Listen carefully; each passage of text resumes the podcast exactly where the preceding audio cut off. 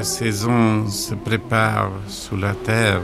Pablo Neruda. On entend parler la sève, les racines, les semences, le feu et l'eau qui se cherchent des parures, et l'acajou polie la châtaigne future, durcit les marbres neigeux des amandes, entrelace les fils des plantes grimpantes, envoie aux grappes les sucres verts.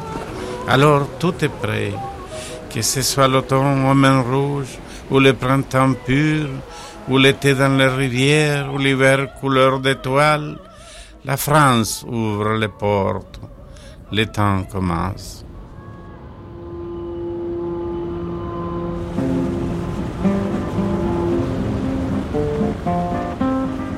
J'avais une envie folle de monter dans vos bateaux. Voyage atlantique, regard croisé, On se sent réellement glissé.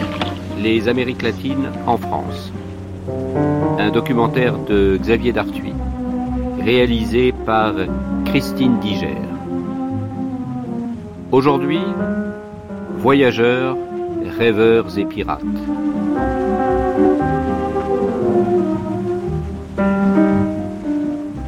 Un jour, j'arracherai l'ancre qui tient mon navire loin des mers, écrivait en 1939 Henri Michaud, fasciné par l'Autréamont.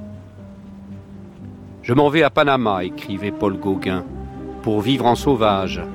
J'emporte mes couleurs et mes pinceaux et je me retremperai loin de tous les hommes. À Paris, vous descendez à la station métro Bolivar, seule personnalité latino-américaine à avoir donné son nom à une des bouches de notre ville.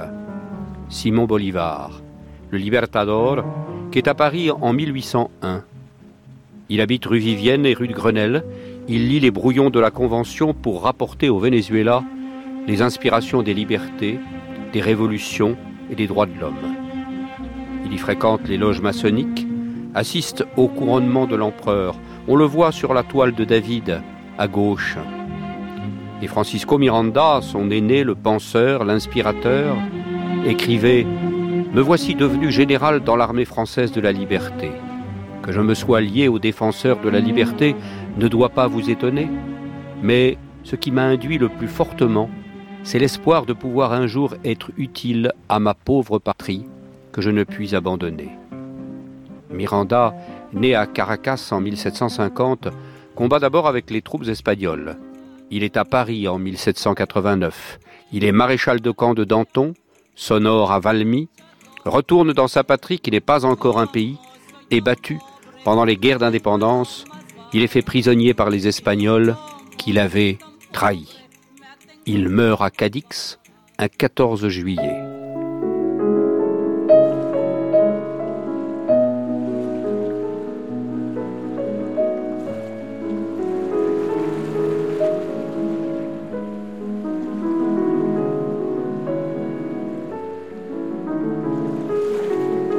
Bonjour. Une semaine entre le A et le E d'Atlantique. Entre le E et le A pour cette grande traversée du mois d'août. D'ici et de là-bas, de là-bas et d'ici au beau milieu, entre le A et le E d'Atlantique, des deux côtés de cet océan que Christophe Colomb avait déclaré étroit, nous avons rêvé, inventé, détruit, pillé, visité, partagé, aimé l'Amérique latine.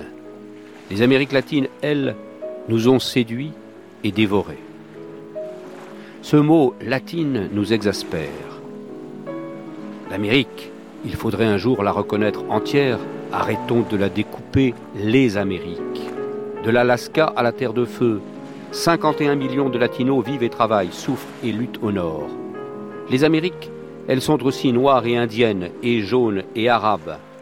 Elles sont mélangées, elle est mélangée cette Amérique, métisse, plurielle, anthropophage, luxuriante, exagérée, sensuelle, dévoreuse de serpents, riche, et montrant à l'Europe en crise que le développement n'est plus du côté du Guadalquivir. C'est cette claque-mur, puis cette explosion des frontières qui ont ouvert le monde et donner à notre vieux monde le sang nouveau des cultures, dans les deux sens du terme, les pensées et les manières de vivre du nouveau monde.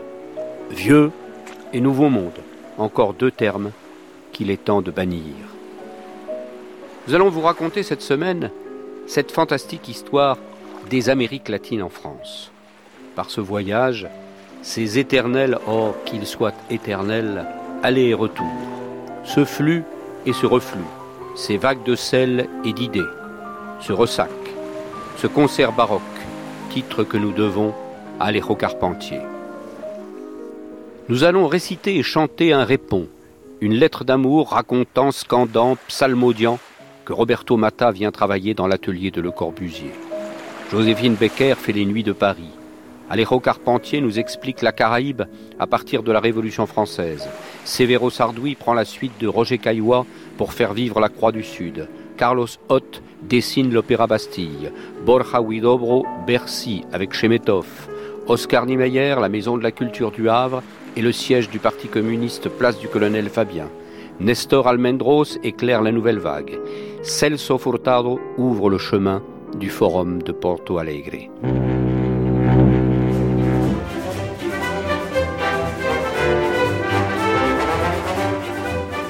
Et, et Darius Milhaud, le bœuf sur le toit, Bolivar et Christophe Colomb, Claudel, Bernanos découvrent et font découvrir l'Amérique à ceux qui arrivent et l'Europe à ceux qui partent. J'ai tenu ma promesse. Je lui avais promis l'univers et je lui ai donné. Bien répondu, Christophe. Bien répondu, Dieu. Quel univers?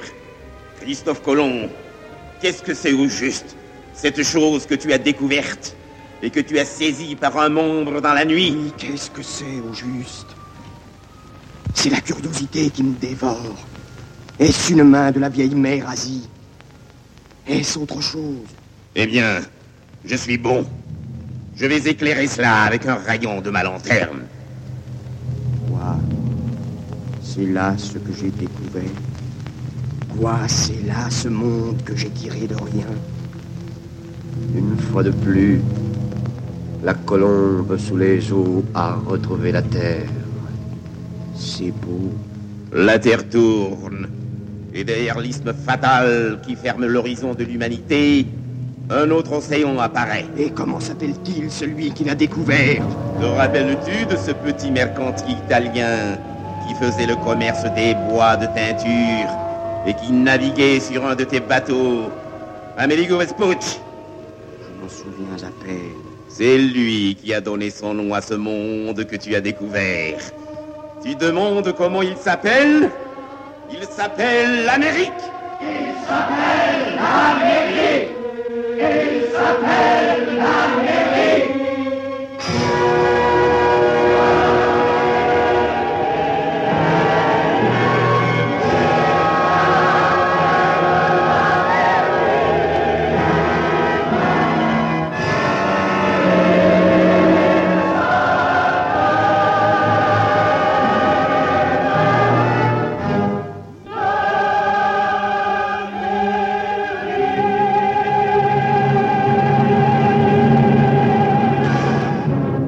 J'ai connu Claudel en 1912. Darius Milo. Et cette rencontre a été absolument décisive parce que c'est ce jour-là même que Claudel m'a parlé de l'Orestie, qui a été un travail euh, qui a absorbé une dizaine d'années de ma vie.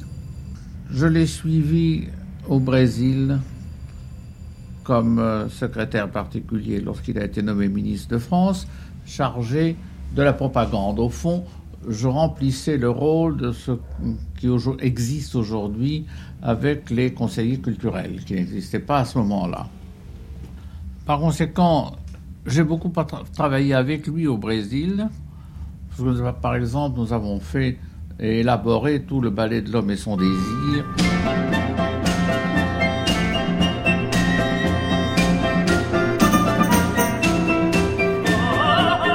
Plus tard, il faudra attendre l'après-guerre, alors Claude Lévi-Strauss écrit Triste Tropique. Triste Tropique, euh, c'est un accident. Euh, c'est un accident qui a été déclenché un jour par une lettre de Mallory, euh, me proposant cette chose, à mes yeux, tout à fait bizarre de raconter mes années d'expédition au Brésil, ce à quoi j'avais toujours répugné, parce qu'il me semblait que fait, disons, le pittoresque et ce qui pouvait séduire le lecteur, c'était le côté impur du métier. Et puis, en même temps, euh, bon, j'avais toutes ces notes, euh, j'avais toutes ces choses qui n'étaient rentrées euh, dans aucun des livres que j'avais déjà écrits, qui ne rentreraient dans aucun de ceux que j'écrirais. Et je me suis dit, je rends hommage alors à la, force de conviction de Jean Mallory, je me suis dit, tant pis, allons-y.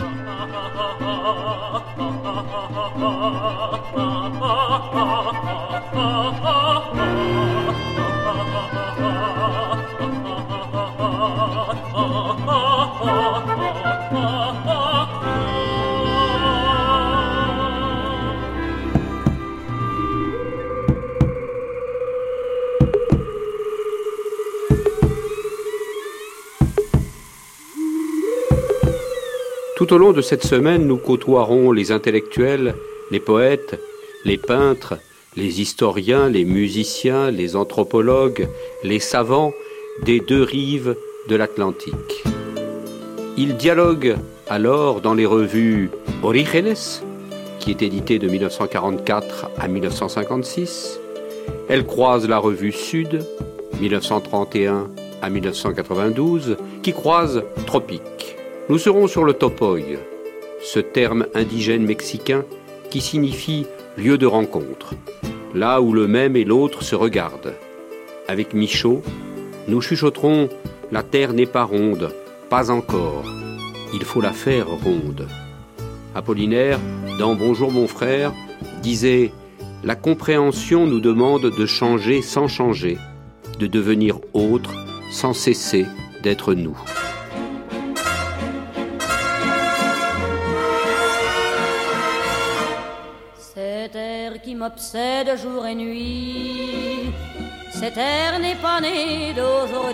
Nous nous baladerons à Paris avec Borges. Nous chanterons des milongas avec Cortázar. Nous danserons avec Stelio au cabaret du Canari. Nous peindrons avec Segui. Nous jouerons avec Lavelli. Nous construirons avec Niemeyer. Et surtout, surtout, nous verrons que ces cultures et ces topoïs ne sont pas faites de nostalgie, elles le sont de vie, fortement présentes, éternellement jeunes, nécessairement vivifiantes. Nous rencontrerons des femmes et des hommes latino-américains qui vivent, travaillent aujourd'hui en France. Des exilés, des politiques, des penseurs, des professeurs, des coiffeurs, des commerçants, des entrepreneurs, des paumés, des drogués, des dealers, des sans-papiers, des menacés d'expulsion, des musiciens, des boulangers. Ceux et celles qui font aujourd'hui la France. Comme l'écrivait Enriquez Ureña, les galions firent retour. La fête s'est installée en France, l'inspiration et l'interpénétration. Il faudra bien sûr se souvenir de Napoléon et de son général Leclerc dans la Caraïbe, de l'expédition Maximilien au Mexique, mais aussi de la grande époque française, de l'urbanisme latino-américain, de l'influence des Lumières sur les indépendances, des premières séances de cinéma à Chapultepec, à Mexico, des afrancesados, des grandes universités et bibliothèques d'inspiration française, des inspirations musicales, le menuet et la contradanza donnent le danson, parent du son.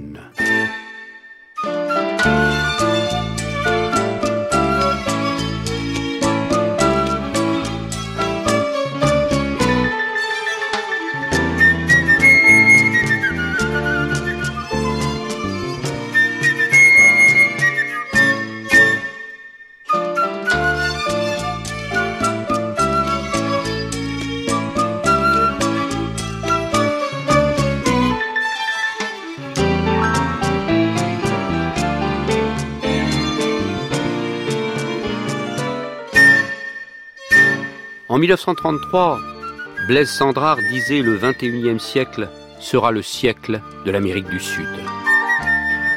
Si dans un topoï il peut rencontrer Malraux, qui disait que ce siècle serait spirituel, l'explosion est assurée. Ce même Malraux, qui à Mexico le 17 novembre 1959 déclarait Par son art, le Mexique figure au premier rang du musée imaginaire de l'humanité. Puissions-nous un jour avoir un ministère de l'Amérique latine en France.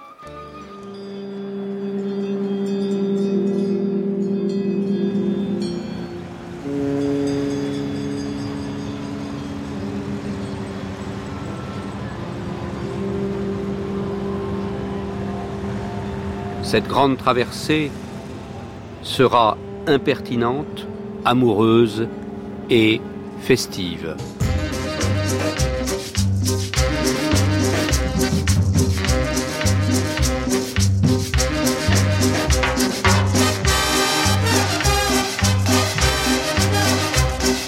Voyage atlantique, regard croisé, les Amériques latines en France, le lundi, le mardi, le mercredi, le jeudi, le vendredi, avec vous.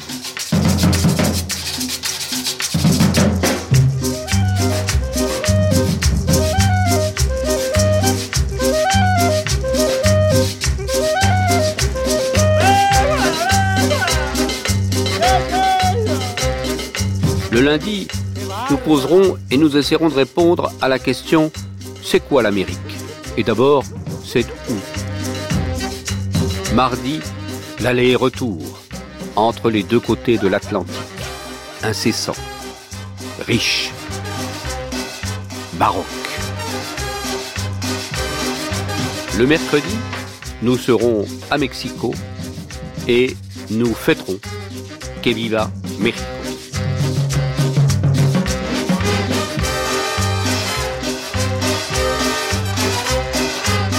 Jeudi, nous traiterons la question de l'Amérique latine en Seine, avec le jeu de mots Seine et le fleuve Seine.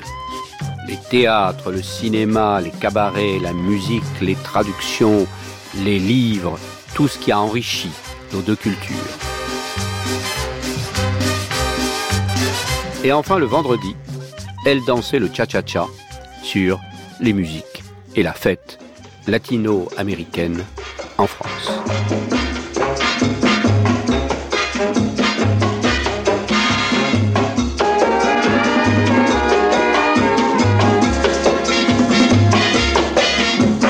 Qu'est-ce qui t'arrive? Vous voyez pas que je m'amuse Alors viens, ça suffit. Vous connaissez un pays où les gens ne pensent qu'à danser et à rire Je vais t'y amener, C'est loin de l'autre côté de la Terre. Je voudrais ne plus penser à rien. C'est quoi l'Amérique latine? D'abord, c'est où? Christophe Colomb meurt à Valladolid en 1506.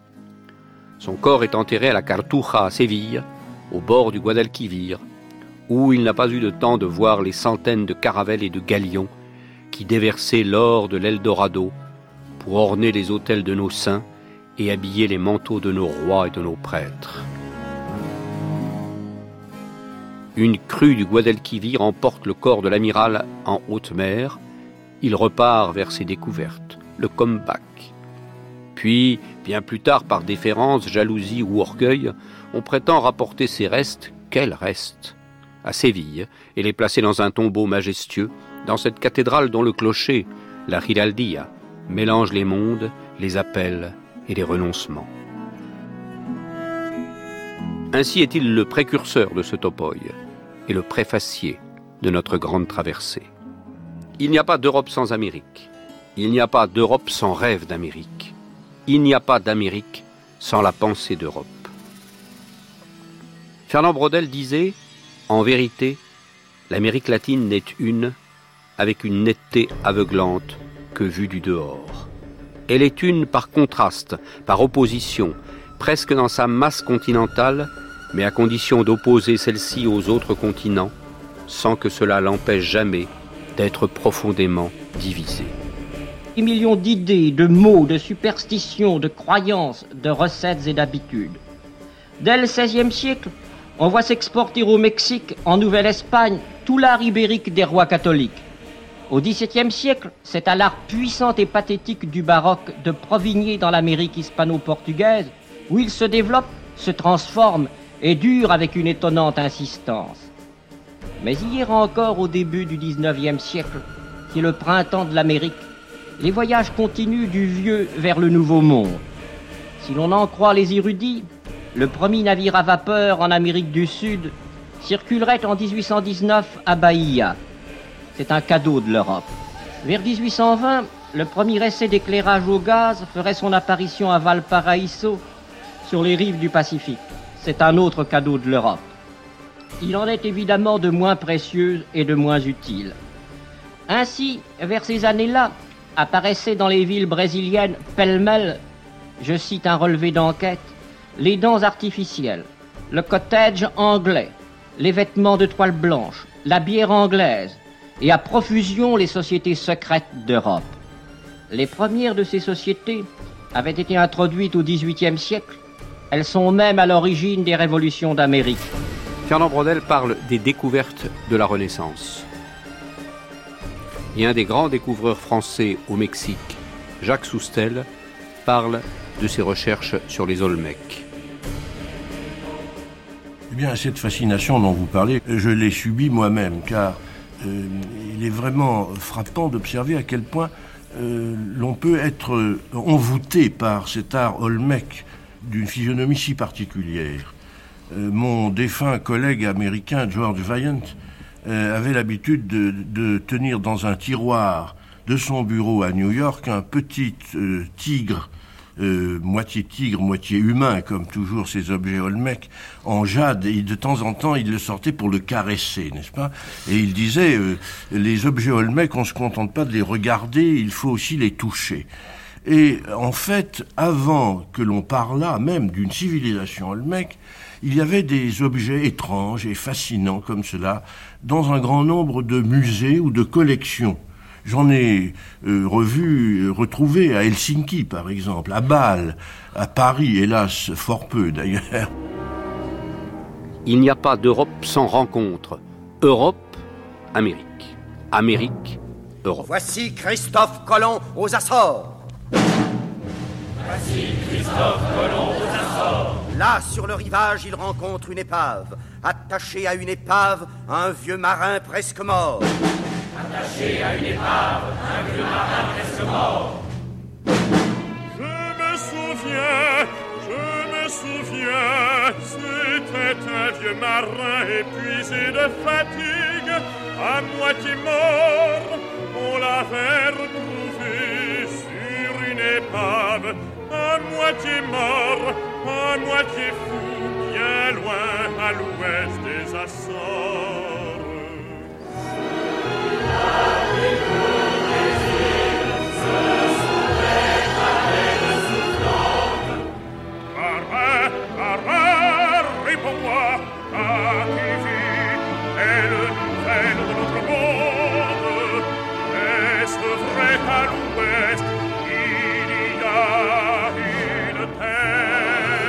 L'Occident a couru à perdre haleine à la recherche de l'Eldorado. Il l'a rêvé. On a volé une grande partie. Les Amériques ont enrichi, pour ne pas dire fabriqué, le romantisme européen. Robinson Crusoe, de Daniel Defoy, en 1719. La vie et les aventures étranges et surprenantes de Robinson Crusoe de York, marin qui vécut 28 ans sur une île déserte sur la côte de l'Amérique, près de l'embouchure du grand fleuve Orénoque, suite à un naufrage où tous périrent à l'exception de lui-même, et comment il fut délivré d'une manière tout aussi étrange par des pirates.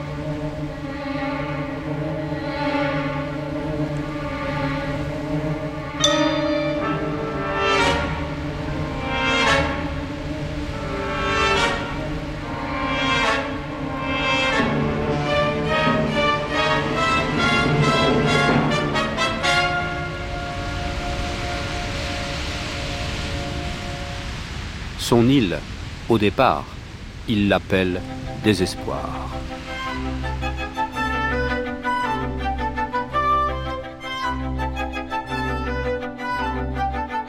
En 1804, à l'heure du sacre de l'empereur, François-René de Chateaubriand enfante René et Atala. On rentre dans les grottes de faune, on traverse des mers à la recherche d'Amazone pour suivre et savourer les amours de deux sauvages dans le désert. Chactas, jeune indien prisonnier à l'âge de 20 ans, est sauvé par Atala. Mais la mère de celle-ci avait promis à Dieu qu'elle resterait vierge. Et bien avant ces rêves fous, on ne fait pas que rêver.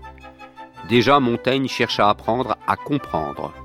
Il écrit Des cannibales en 1580, presque déjà en ethnologue. Rien de sauvage dans cette nation, écrit-il. L'Amérique latine, pendant 400 ans, a nourri l'Europe, puis l'a fait rire, puis danser, mais trop souvent dans un esprit de méfiance, de suspicion, de fascination et de caricature.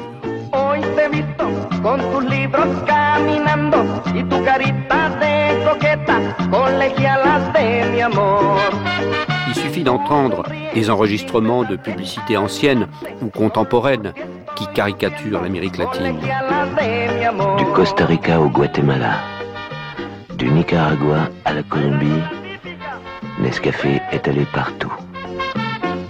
Plantation d'Amérique latine.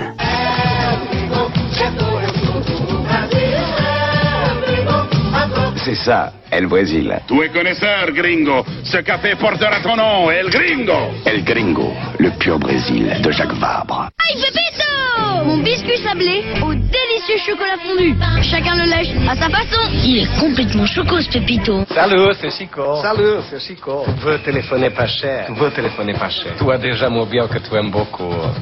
Le nouveau kit Universal Mobile vient de sortir pour 15 euros, 100 minutes de communication et 50 textos, sans aucun engagement. Garantie par SFR. Et en plus, tu peux bouger ton corps. Coupé.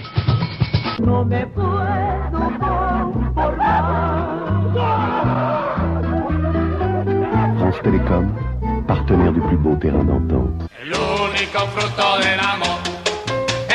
Nouveau moteur HDI, train arrière autodirectionnel. Qu'elle est belle. Et quelle tenue de route Christian, si vous croyez que c'est en discutant que vous parviendrez à emprunter la sensible de votre femme, hein, de, trouvera de la tenue et puis viril. Chérie, tu me prêtes ta 106. Peugeot 106, c'est la première fois que les hommes sont fous de la voiture de leur femme.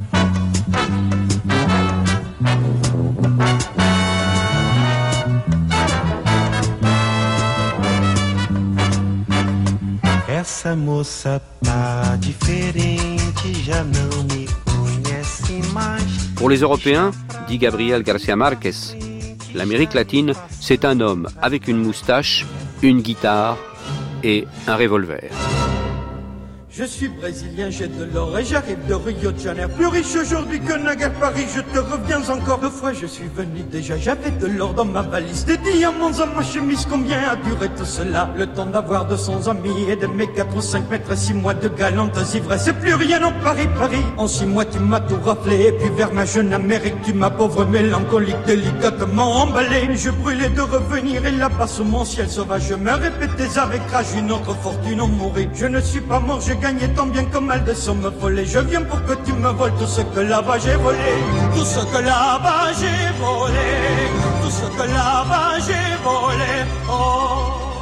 On entend souvent dire aujourd'hui en Amérique latine Pourquoi nous avez-vous abandonnés? Partout on parlait français, les bibliothèques regorgeaient de livres français. Avons-nous entendu un seul mot sur l'Amérique latine pendant la dernière campagne électorale française? Il ne faut avoir de cesse de se souvenir et de faire vivre nos solidarités et nos affinités électives.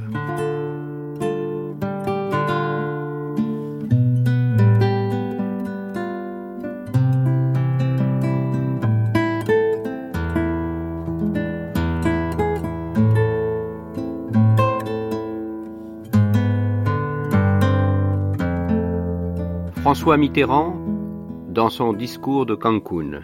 Le globe terrestre ne se coupe pas en deux par le milieu de l'équateur.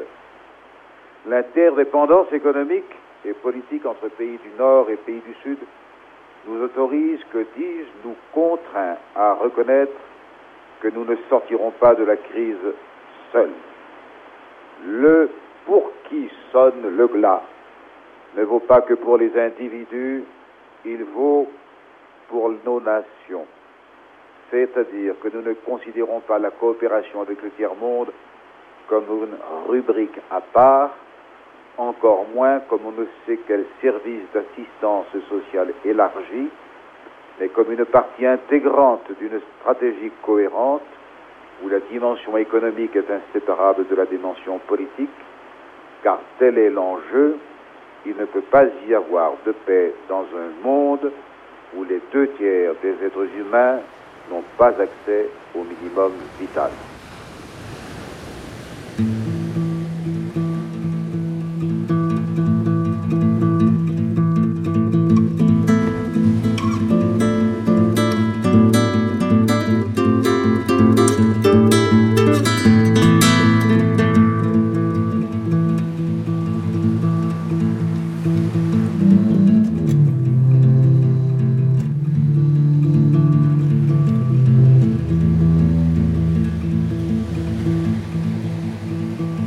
Part et d'autre de la mer, nous avons su, à des titres divers, avec un discours différent et des actes souvent complémentaires, militer pour les indépendances, comme le Che Guevara par exemple, francophone, que nous entendons à la conférence des pays non alignés.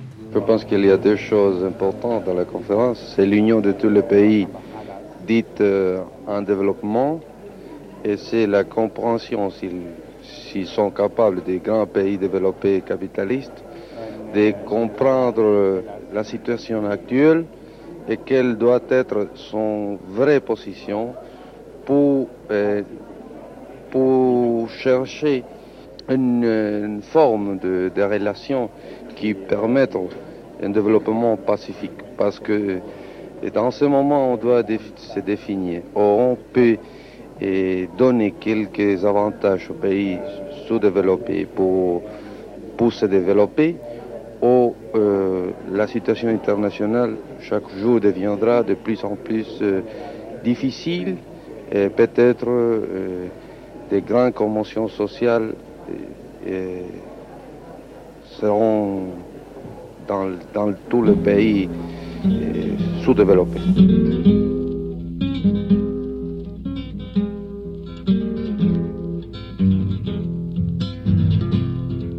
Pays d'Amérique latine ont aussi adopté le droit napoléonien. Ángel Parra, victime de Pinochet, exilé en France, chante Pablo Neruda. Soldadito de Bolivia, soldadito boliviano, armado vas con tu rifle, que es un rifle americano. Soldadito de Bolivia, que es un rifle americano. Te lo entregó un asesino, soldadito boliviano, regalo de Mr. Dólar para matar a tu hermano, soldadito de Bolivia, para matar a tu hermano. No sabes quién es el muerto, soldadito boliviano, el muerto argentino y cubano, de Bolivia y también.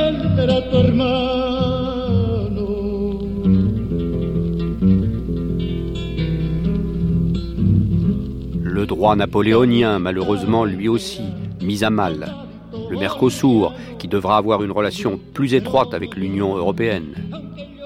Souvenons-nous par exemple de l'admirable solidarité de la France lors des sanglants coups d'État et des pages noires de l'histoire de ces pays.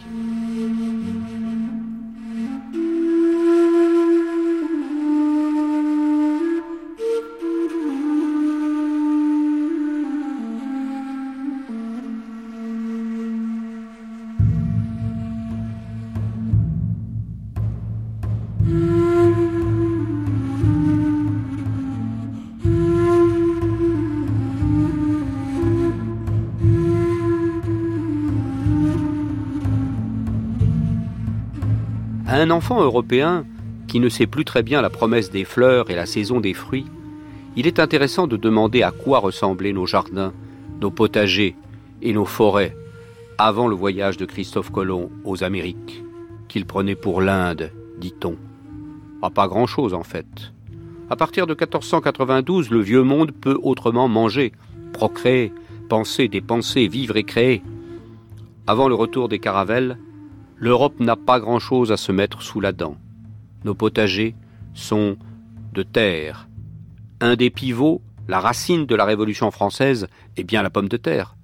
Elle nous a évité de mourir de faim en 1789, cette chère pomme de terre, celle qu'Antoine Auguste Parmentier transforme en hachis à partir de 1781. On saura plus tard, quand le peuple sera nourri et la famille a grandi, que la papa, pomme de terre, est américaine et qu'il y en avait des centaines d'espèces. C'est une dette qui n'a jamais été évaluée et encore moins payée. On calcule que les trois cinquièmes des aliments cultivés aujourd'hui dans le monde sont originaires des Amériques. Fêtons les fruits, la goyave, la papaye, l'ananas, la cacahuète, l'avocat, le fruit de la passion, la tomate, le piment. Fêtons les plantes, le tabac, l'agave, la canne à sucre, le cacao, le maïs, le manioc, la coca. Fêtons aussi les arbres, la cajou, le balsa, l'érable à sucre, tous ces bois arrachés par les conquérants pour les mâts de bateaux et les chaudrons à sucre.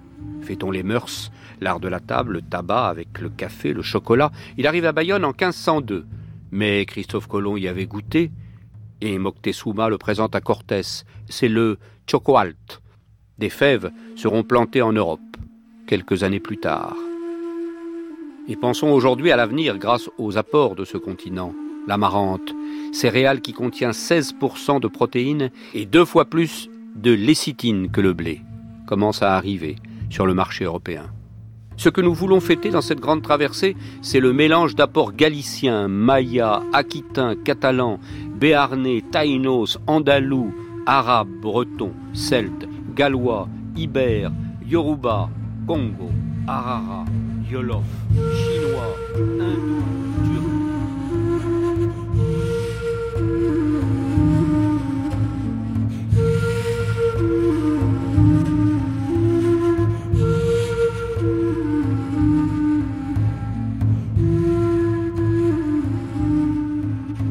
D'abord, dans les, la ronde qui ne croyait pas social, Miguel Asturias. il y a comme symbole euh, les plus intéressants, les plus importants, les symboles de la mélange des, des races. La race espagnole, les conquérants, et la race indienne, la race maya quiché qui habitait le Guatemala et le sud du Mexique au moment de la conquête. C'est le métissage le problème principal de la ronde qui ne croyait pas au social, mais pas le métissage seulement entre personnes, pas le métissage qui finit avec ce petit être qui naît de l'amour d'un espagnol de une indienne.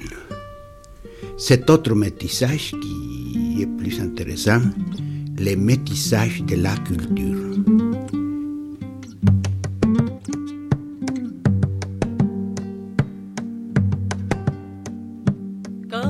Caminito del indio, sendero colla, sembra de piedra. Caminito del indio que junta al valle con las estrellas.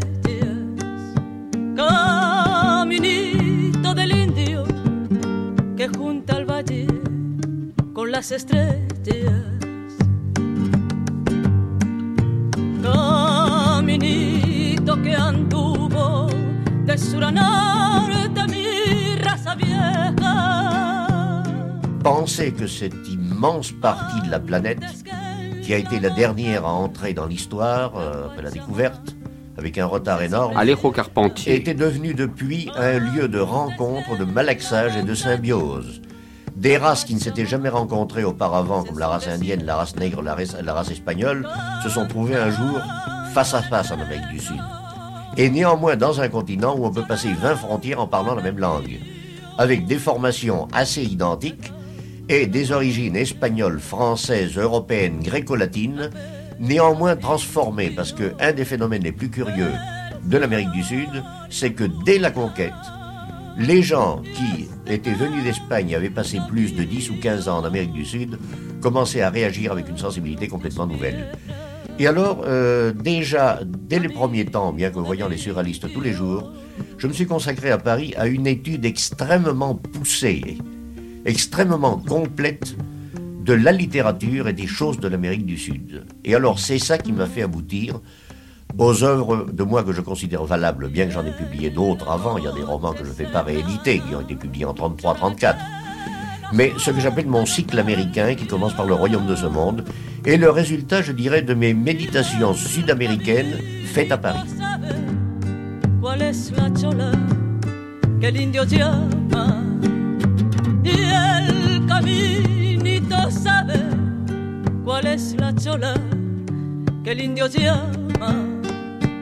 Se levanta en el cerro la voz doliente de la vacuana.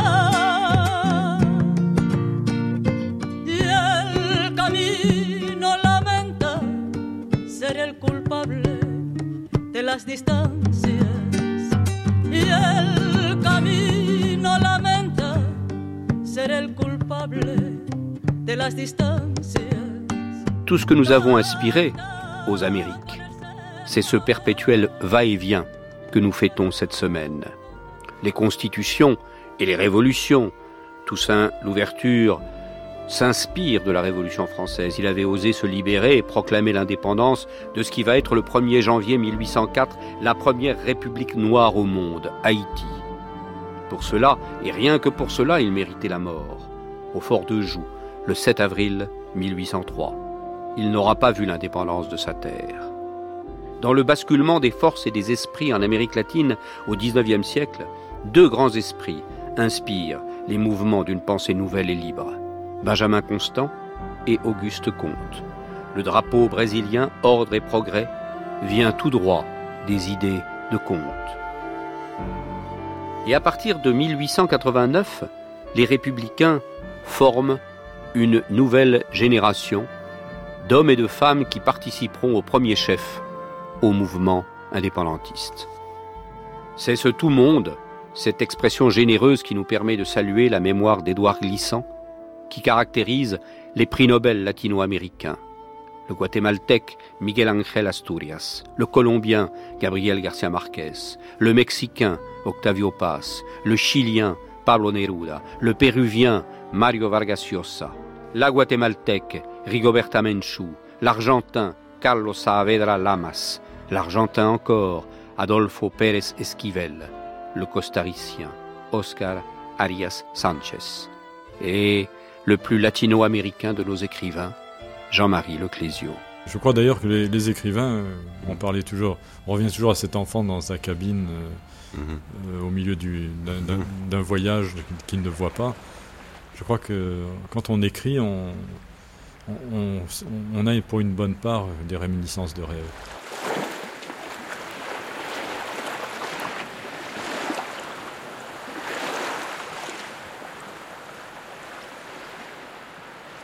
Aujourd'hui encore, pour combien de temps, un intellectuel, un universitaire et même certains politiques auront comme première référence de pensée et d'inspiration philosophique là-bas Jean-Paul Sartre, Jacques Derrida, Michel Foucault, Pierre Bourdieu, Edgar Morin, Gilles Deleuze. Et rien, aucun événement politique, aucun bouleversement ne font oublier dans nos pays frères l'esprit de 1789.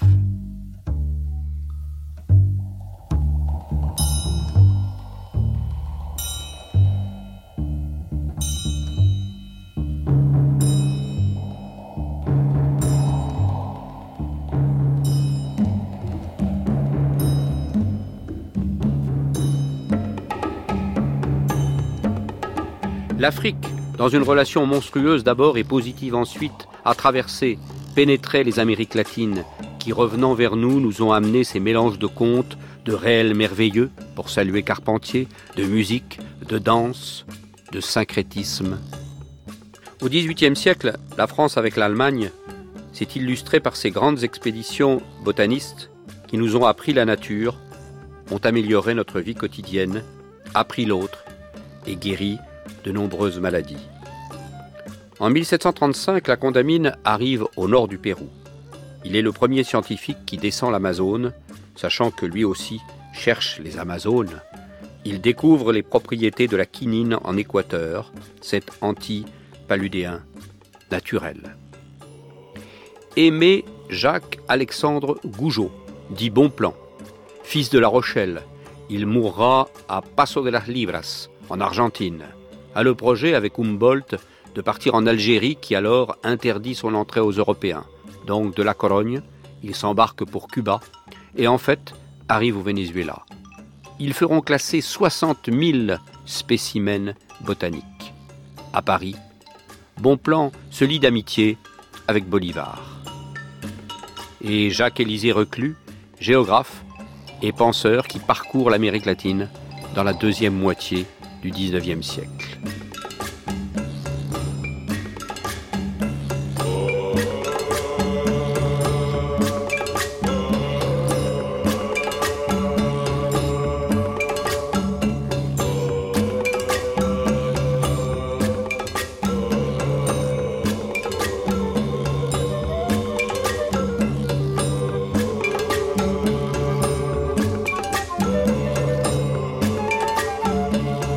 C'était Voyageurs, Rêveurs et Pirates.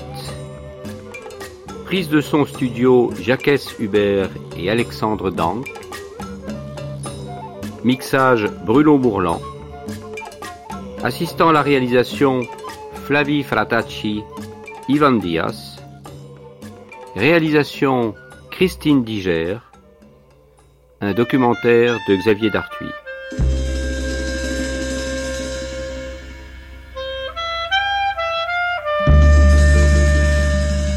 Restez avec nous. Dans quelques instants, le documentaire sur la fameuse question c'est quoi et c'est où l'Amérique latine? Et à 11h, notre premier débat.